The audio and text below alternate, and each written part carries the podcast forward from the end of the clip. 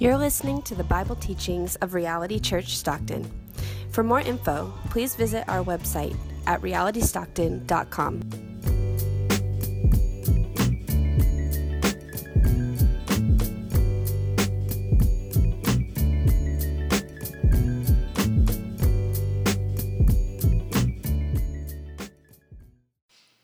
And they were on the road going up to Jerusalem, and Jesus was walking ahead of them, and they were amazed, and those who followed were afraid. And taking the twelve again, he began to tell them what was to happen to him, saying, See, we are going up to Jerusalem, and the Son of Man will be delivered over to the chief priests and the scribes, and they will condemn him to death and deliver him over to the Gentiles. And they will mock him and spit on him, and flog him and kill him. And after three days, he will rise. And James and John, the sons of Zebedee, came up to him and said to him, Teacher, we want you to do for us whatever we ask of you. And he said to them, What do you want me to do for you? And they said to him, Grant us to sit, one at your right hand and one at your left, in your glory. Jesus said to them, You do not know what you are asking. Are you able to drink the cup that I drink, or to be baptized with the baptism with which I am baptized? And they said to him, We are able. And Jesus said to them, The cup that I drink, you will drink. And with the baptism with which I am baptized, you will be baptized. But to sit at my right hand or at my left is not mine to grant, but it is for those for whom it has been prepared. And when the ten heard it, they began to be indignant at James and John. And Jesus called to them and said to them, You know that those who are considered rulers of the Gentiles lord over them, and their great ones exercise authority over them. But it shall not be so among you. But whoever would be great among you must be your servant, and whoever would be first among you must be slave of all. For even the Son of Man came not to be served, but to serve, and to give his life as a ransom for many. And they came to Jericho. And as he was leaving Jericho with his disciples and a great crowd, Bartimaeus, a blind beggar, the son of Timaeus, was sitting by the roadside. And when he heard that it was Jesus of Nazareth, he began to cry out and say, Jesus, son of David, have mercy on me. And many rebuked him, telling him to be silent. But he cried out all the more, Son of David, have mercy on me. And Jesus stopped and said, Call him. And they called the blind man, saying to him, Take heart, get up, he is calling you. And throwing off his cloak, he sprang up and came to Jesus. And Jesus said to him, What do you want me to do for you? And the blind man said to him, Rabbi, let me recover my sight. And Jesus said to him, Go your way, your faith has made you well. And immediately he recovered his sight and followed him on the way. This is the word of the Lord. Thanks be to God. Okay, so talking about uh, hiking, Labor Day morning, which was what, a couple weeks ago, Michelle and I woke up with zero plans for a Monday, which is very rare for us. And so we're kind of going back and forth what are we going to do? And so we eventually decided, sort of, you know, spur of the moment, to go hiking uh, but uh, this trail that supposedly had this amazing swimming hole off the, the, the Yuba River. And so, you know, we're not really, I wouldn't consider ourselves spontaneous people, but we just spontaneously pack up the car, pack up the kids, pack up the food, and just and, and drive up that direction. But we didn't really know exactly what we were getting into. So when we approached the trailhead, where the trailhead began, what we found is that it actually begins with a fork an east trail and a, a west trail. Now, luckily, there was a group of people coming just as we kind of approached. Uh, and who were able to kind of give us a little bit of direction. And we asked them the question, what, what is the way to get down to the water? And so they said, you don't, you don't want to go the way that we just came. This is just merely a hiking trail. You want to go the other way, and if you hike for about 15 minutes, you'll get to the water hole. So we followed their advice and we began walking, and uh, it, it, just didn't seem right. uh, probably because I was a little bit cranky too at this moment. But I, I began to realize, like, wait a minute, this guy potentially was inebriated at this moment. And I do recall hearing him barking as he approached us, and start, I started to begin to kind of think through these, these things. And uh, so we're walking on this trail, and we can hear people laughing and having fun off in the distance, but it's sort of like taunting us as we're walking in the heat and like shooing away mosquitoes. And the path doesn't seem to be heading towards the trail, it seems to be kind of veering off. And about an hour into the journey, we realized that we had been led astray. And if you know anything about hiking with children, it's like dog years. So it's like one hour is seven hours with kids. So we essentially spent our entire day uh, moving in the wrong direction. So what we had to do is we had to just we had to determine we'd been led astray and turned back and hike the you know the hour or seven hours for the kids back to the beginning of our journey. Now we only came to find out afterwards that it was a good thing that we had turned around because the path that we were on did not to the, uh, lead to the family friendly swimming hole, but it actually led to the nudist swimming hole, which adds a whole new meaning to swimming. Well, anyways, so. So there was a moment where we were reminded that not, you got that. Uh, there was a moment, I just remembered that the fifth and sixth graders are with us. I apologize. um, so, okay, there was a moment where I realized that not all paths are the right path. And that's, I guess, what I'm trying to say. And not all guides are the right guides. Uh, the Gospel of Mark has really been highlighting this, this theme. There's really three sections of Mark, and we're concluding the second section that has really been highlighting this theme of the way or the path, the way to life, the way to freedom, the way to enter into the kingdom, really the path of following Jesus Christ. And this morning, here in Mark, uh, that path comes into focus with, with clarity. And what we discover, once again, according to verse 32, is that the disciples are on the road again, and they were on the road, verse 32. So that kind of frames where we are in this story. But so far, we know that they've been on the go from town to town. This is not the first mention that the disciples are following Jesus on the road. But so far, it hasn't been clear to them, the disciples, or us, the reader, where that road is leading. Jesus says, Follow me. And they're like, Okay, we're, we're in. And they follow him. But the big question that's been lingering is, Where are they going? Here in chapter 10, Mark makes it clear where this road is leading. Jesus is leading them into Jerusalem. Now, that's going to be a very important theme as we uh, look at chapter 11 next week. Jesus is leading them into Jerusalem. Now, perhaps this is why they're experiencing this strange mix of emotions that is, uh, that's occurring here. Look at me, verse 32, and it says, And they were amazed, and those who followed were afraid. Amazed and afraid. They're amazed probably because for many, many generations, uh, the people of God were very hopeful for a Messiah that was going to come and bring freedom and liberation from their oppressors. There were many centuries where the path into Jerusalem was seen as the victory march into Zion. They're amazed because they, they see that it appears that Christ is mounting his attack. Jesus is preparing this sort of triumphal entry into Jerusalem. They're amazed, but they're also afraid because this Jesus keeps talking about death more than triumph. He's talking about surrender more than victory. And so he's going into the battle with what seems to be a very losing strategy. I can only imagine what a TV interview would look like in this moment. You're like, they're catching up to Jesus, like, Jesus, can you real quick tell us what is your strategy once you get into Jerusalem? And Jesus is like, I already told you, die. Afraid. What, where, what is he doing? In fact, here, now for a third time, Jesus has reiterated his plan to be delivered over, condemned, and killed. Explicitly, look at me in verse 34. Speaking of the Son of Man, they will mock him and spit on him and flog him and kill him. And after three days, he will rise. This is Jesus' plan to overcome evil and set his people free. Jesus has said, I've already told you how I'm going to do it.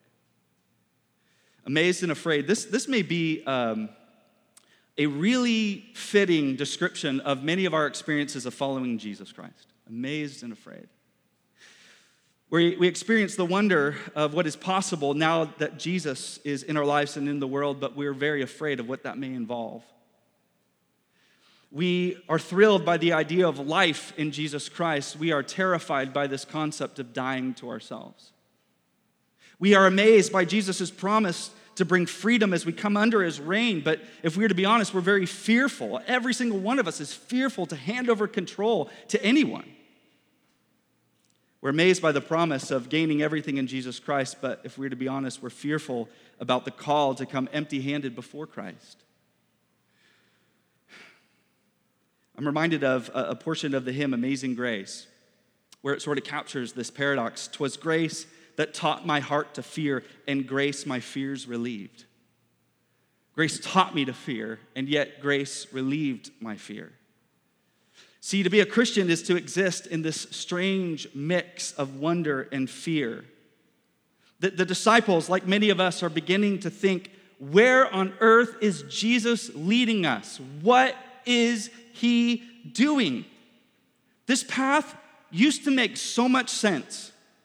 This path of following Jesus, I've never had more clarity in my life than when I began to follow Jesus. And now, years later, down the road, we're sitting here thinking, what on earth is Christ doing? Where is he leading us? Where is this path going? Disillusioned, confused, afraid. But Mark makes a very important, important note here in verse 32 and Jesus was walking ahead of them. If you have the NIV translation, it reads, with Jesus leading the way. Now, why is that important? Because it tells us that this is a path that Jesus goes before them. This is a path where Jesus goes before us. See, the, the, the, prophet Isaiah spoke of the Messiah coming and making a way in the wilderness.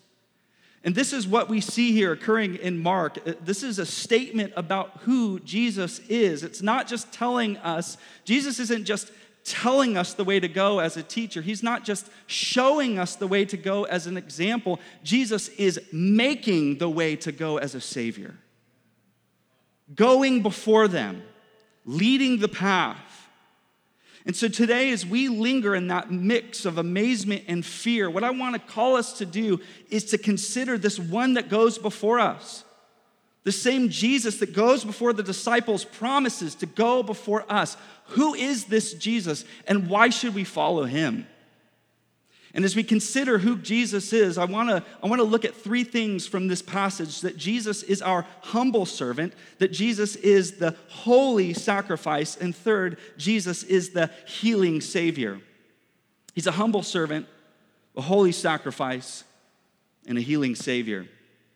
Let's look first at the that Christ is uh, this humble servant. Look at me in verses 36 through 37. And James and John, the sons of Zebedee, came up to him and said to him, Teacher, we want you to do for us whatever we ask of you. I love that. They're like, don't worry about what we're asking, we just need the commitment first. And he said to them, which I find very patient of Jesus, What do you want me to do for you? And this is what they said to him Grant us to sit one at your right hand and one at your left in your glory. No big deal. So, Jesus has previously told the disciples, I believe it was actually the last verse we, we left off at last week. Jesus told his disciples, the first will be last, the last will be first. This is the guiding principle of the kingdom of God. But what this means is that it's not about fighting to get to the front, but for the disciple of Jesus Christ, it is now a race to get to the back. This reorders our lives. This reorders our vision for life. But here we get here we find the disciples quite like us getting it wrong once again and now competing for first. In their minds, again, they're on the victory march to Zion. This, this is it. This is go time. This is the day of glory. This is the day of triumph. Their vision of Jesus' kingdom is one that involves thrones and crowns. It's very regal, it's very powerful. Why? Because we are on the winning team, we're in the winning kingdom. In their vision of winning, there, around Jesus' throne, are two seats of honor, conveniently to the left and to the right, one reserved for James, one reserved for John. See, the disciples had allowed the mindset of the ancient world to shape their view of power and position. For many centuries, and throughout history and throughout the world, the, the idea of fighting for glory was seen as virtuous and commendable. You read about the life of Alexander the Great, who conquered the known world. He was commended for his desire for glory and renown. In the legend of Beowulf, the king that goes out to slay the dragon, at the very end of the story, upon his tomb, it says, Of all men, he was the most hungry for glory. It was something to be commended, it was something virtuous. That is a real man, that's a real woman, hungry for glory. I would argue that maybe some of the language of success and the terms of winning have changed for us over the last 2,000 years. But I think the principle still remains, and it's one that we have not escaped yet. And the principle is life is about fighting to be on top.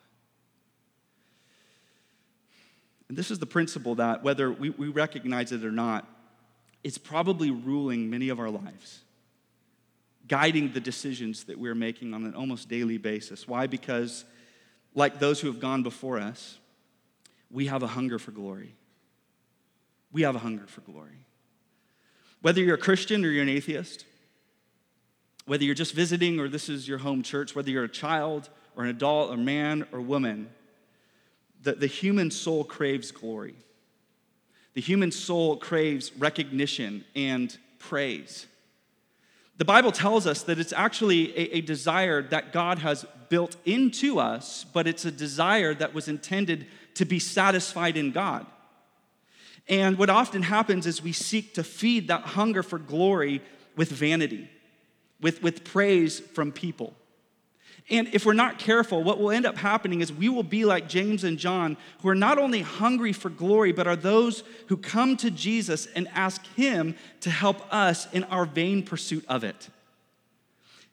Uh, reading through this passage and preparing for this message, it made me think how many of my personal prayers have been essentially the same requests that James and John are asking of Jesus give me position, give me praise, give me recognition, give me power. Feed my hunger for glory.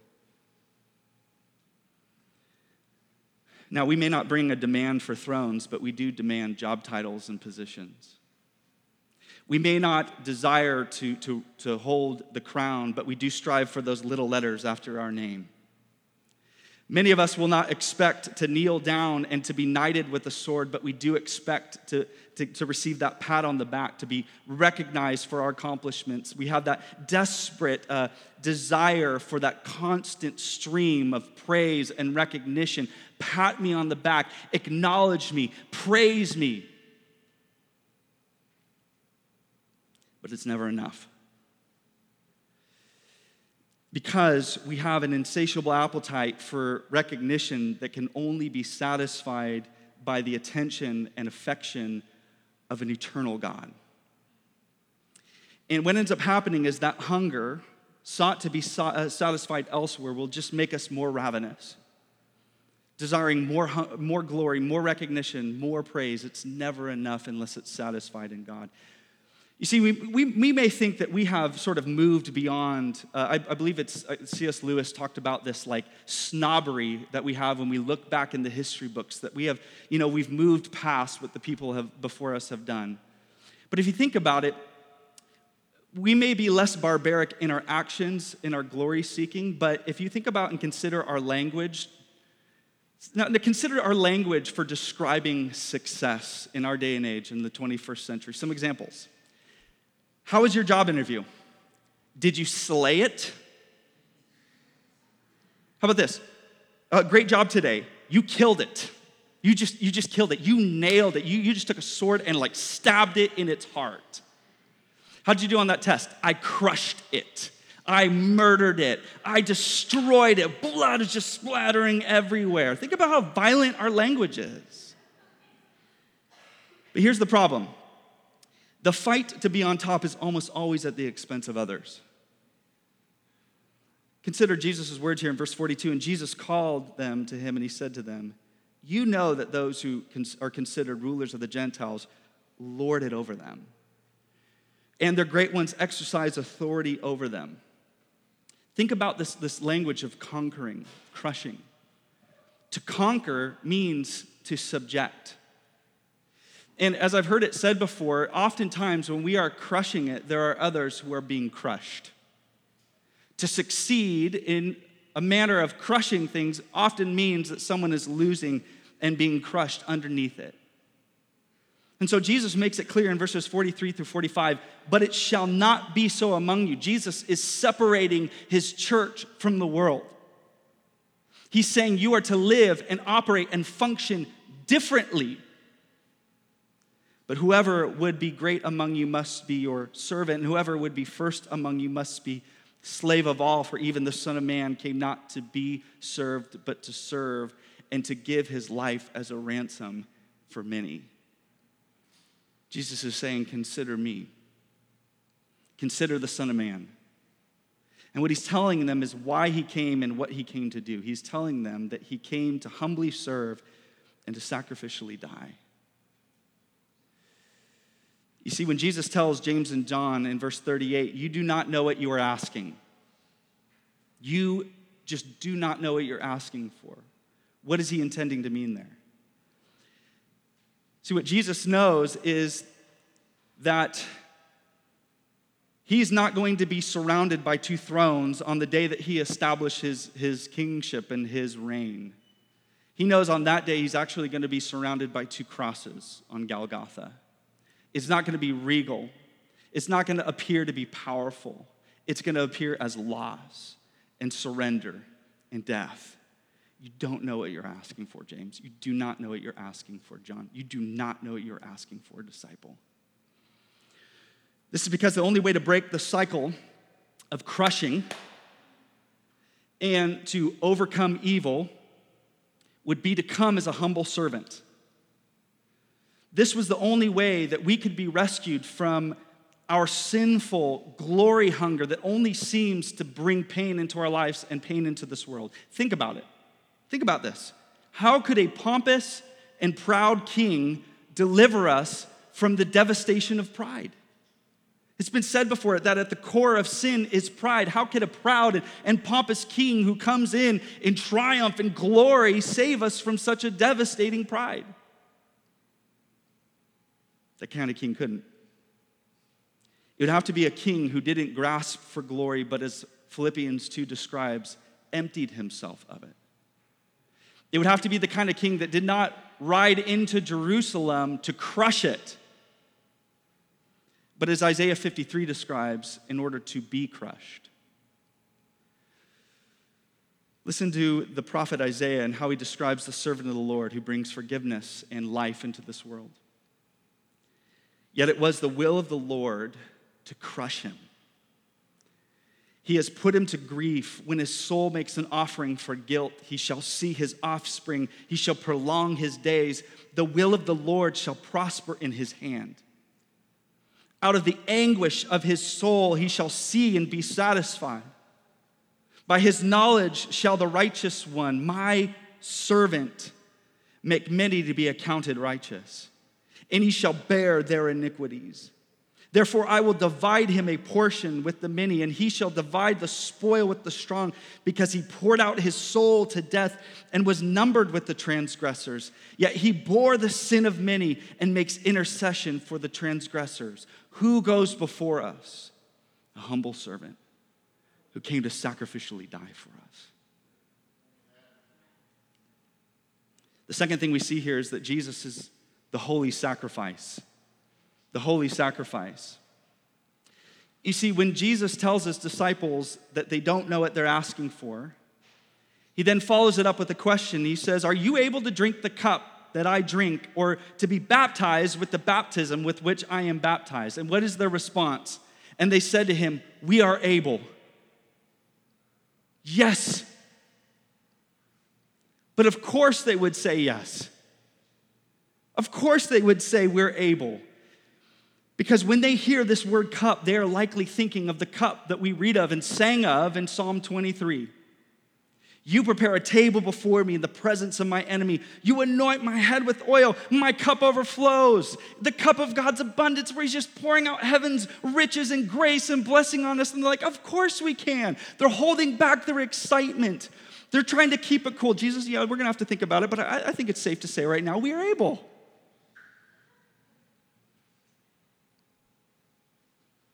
This isn't the cup Jesus is talking about. Throughout the Hebrew scriptures, and it's actually repeated in the New Testament as well, the cup was often the symbol of God's judgment and wrath against unrighteousness. In fact, listen elsewhere in the Psalms, Psalm 75. For in the hand of the Lord there's a cup with foaming wine well mixed, and he pours out from it, and all the wicked of the earth shall drain it down to the dregs. The wrath of God poured out on all unrighteousness. This is the cup that Jesus is preparing to drink. This is the cup that Jesus would agonize over and in the garden beg the Father to allow it to pass before him. This is the cup that Jesus has in mind. Are you able? I'm reminded of a, portion of Harry Potter and the Half Blood Prince, where Harry and Dumbledore venture into a dark cave. And in order to find really the keys, one of the keys to defeating evil incarnate Voldemort.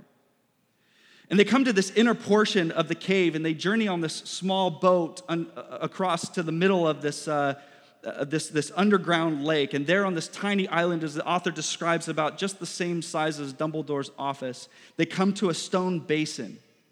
And there's this mysterious potion in the basin, and it's called the potion of despair. And the dilemma is that the key to defeating their enemy is at the bottom of the potion, and they just can't reach it. And so Dumbledore determines that he must drink the potion to get to it. He says, I must drink it. I must drink all of it. It is vital that I drink it down to the bottom. And he reminds Harry that the one condition that Harry could come on this journey with him was that he was required to do everything that Dumbledore asked of him. And then he tells him, You must ensure that no matter how much agony that you see me experience, no matter how much I beg for this cup to pass before me, that I drink it to the very bottom. That I drink it until every last drop is gone. And in a sense, this illustrates what we see in the gospel of Jesus Christ. The very holy Son of God takes the cup for us. Here's the good news of the gospel Jesus drinks the cup of God's wrath that was reserved for us so that we could drink the cup of God's abundance reserved for Jesus. What an exchange. We come expecting the cup of Psalm 23, and Jesus does the switcheroo. And he takes the, the cup of Psalm 75 and offers us the abundance of heaven. This is the great exchange of the cross. This is what Christ was preparing to accomplish for us in Jerusalem. John Stott, probably one of the best definitions I've ever found on the definition of sin and salvation, said this For the essence of sin is man substituting himself for God, while the essence of salvation is God substituting himself for man.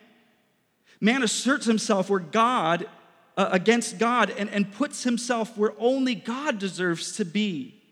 And yet God sacrifices himself for man and puts himself where only man deserves to be. Substitutes himself. This is really at the heart of this tiny little yet powerful word that Jesus now introduces in verse 45 as a ransom for many. A ransom. Now, we probably picture something in our mind of like a child being kidnapped and then ransom uh, money being uh, gathered to pay off uh, the captors. I, I, for, uh, because I was raised up in the 80s and 90s, I always think of Mel Gibson for some reason in the movie Ransom. And so we, we have this, this picture of a cute child being taken from their parents, and it can cause us these little warm fuzzies that I was so, I was taken from my parent, and I was so valuable that God raised, you know, the price to come and and redeem me. But the idea of ransom in the first century was very different. In the first century, ransom was often the, the, the purchase of someone in slavery and often someone in prison. This is the condition that God finds us all in, whether we recognize it or not. We are not the cute child that was taken from our parents, we are the rebel. We are the rebel that has actively and willfully rebelled against God's good reign and rule in our lives, and have found ourselves ensnared and enslaved to the power of sin and under God's judgment, with a debt that is just too great for us to pay ourselves and simply overcome. And yet, Jesus, in his infinite love and in his infinite mercy, says, Here's the gospel I will pay the debt. I will pay every last penny to set you free, and I will pay it with my own blood. But the question stands why would it cost Jesus his life? Why his blood? All the infinite riches of heaven, is there some other way? No. Psalm 49 says, Truly, no man can ransom another or give to God the price of his life for the ransom of their life is costly and can never suffice. That he should live on forever and never see the pit. What that means is it couldn't just be paid by any old payment. Even a life for a life would not do. It would require nothing less than the very life of the Holy Son of God, the holy sacrifice of Jesus Christ. He was the ransom for us. And as we journey following Jesus Christ, this is something that we need to consider. This is something that we need to be reminded of constantly. How could we ever even question whether or not Jesus is trustworthy in light of what he's accomplished for us on the cross. Think, think about a scenario in your mind. Could you imagine being in a situation where a family member or a friend jumped in front of a bullet to save you? Took a bullet for you. And assuming that individual survived, you would never, ever, ever question that person's reliability and trustworthiness again. That, that, that thought, that memory would be seared in your mind for the rest of your life. There would not be a single day where you are not reminded of that sacrificial love of that person sacrificing themselves and taking the bullet for you. And yet, we have infinitely more in Jesus Christ. And God help us, somehow we forget. We forget. Somehow we begin to doubt his trustworthiness. Somehow we, we begin to be afraid. We fear where Jesus is leading us. Is he leading us in a good direction? Where is he leading this? What is this? What is going on right now? He didn't just take a bullet by standing in the way of harm, he drank the cup for us. He was the ransom for our lives. That's what we need to consider this morning. Who goes before us? The holy sacrifice. The Son of God who took on flesh and blood, not only to dwell among us, but to die in our place. This is a good king. This is a good king, amen? Let's look finally at the healing Savior. The healing Savior. Verses 46 through 47 And they came to Jericho, and as he was leaving Jericho with his disciples and a great crowd. Bartimaeus, a blind beggar and the son of Timaeus, was sitting by the roadside. And when he heard that it was Jesus of Nazareth, he began to cry out and say, Jesus, Son of God, have mercy on me. Now, there's something to note here. And, and I, I love the irony and the irony is this that it's a blind man that sees something in Jesus that everyone else does not see. Blind man that acknowledges Christ as the divine Son of David, full of mercy.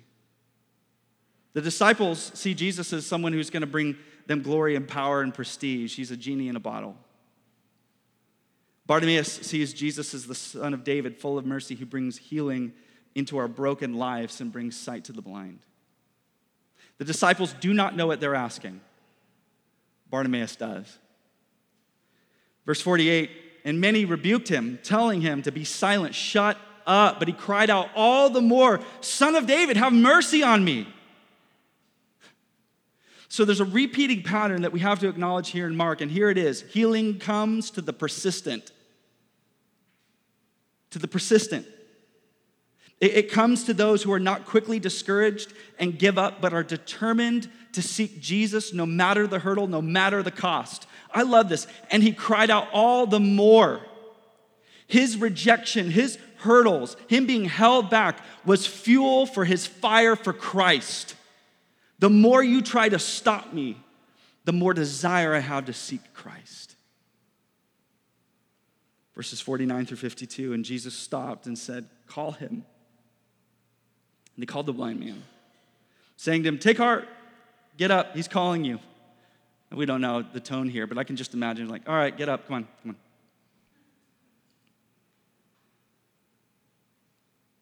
And throwing off his cloak, he sprang up and came to Jesus.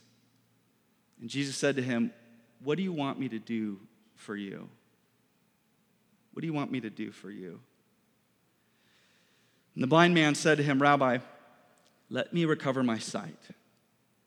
And Jesus said to him, Go your way, your faith has made you well. And immediately he recovered his sight and followed him on the way. A blind man, um, like maybe uh, the leper or the cripple in, in the biblical times, was often, as one commentator put it, society's expendables. Every generation, every time has their expendables. It's probably not hard for us to think about our time in our city. These were the individuals that were overlooked, forgotten, and replaceable. Bartimaeus would have been one of them.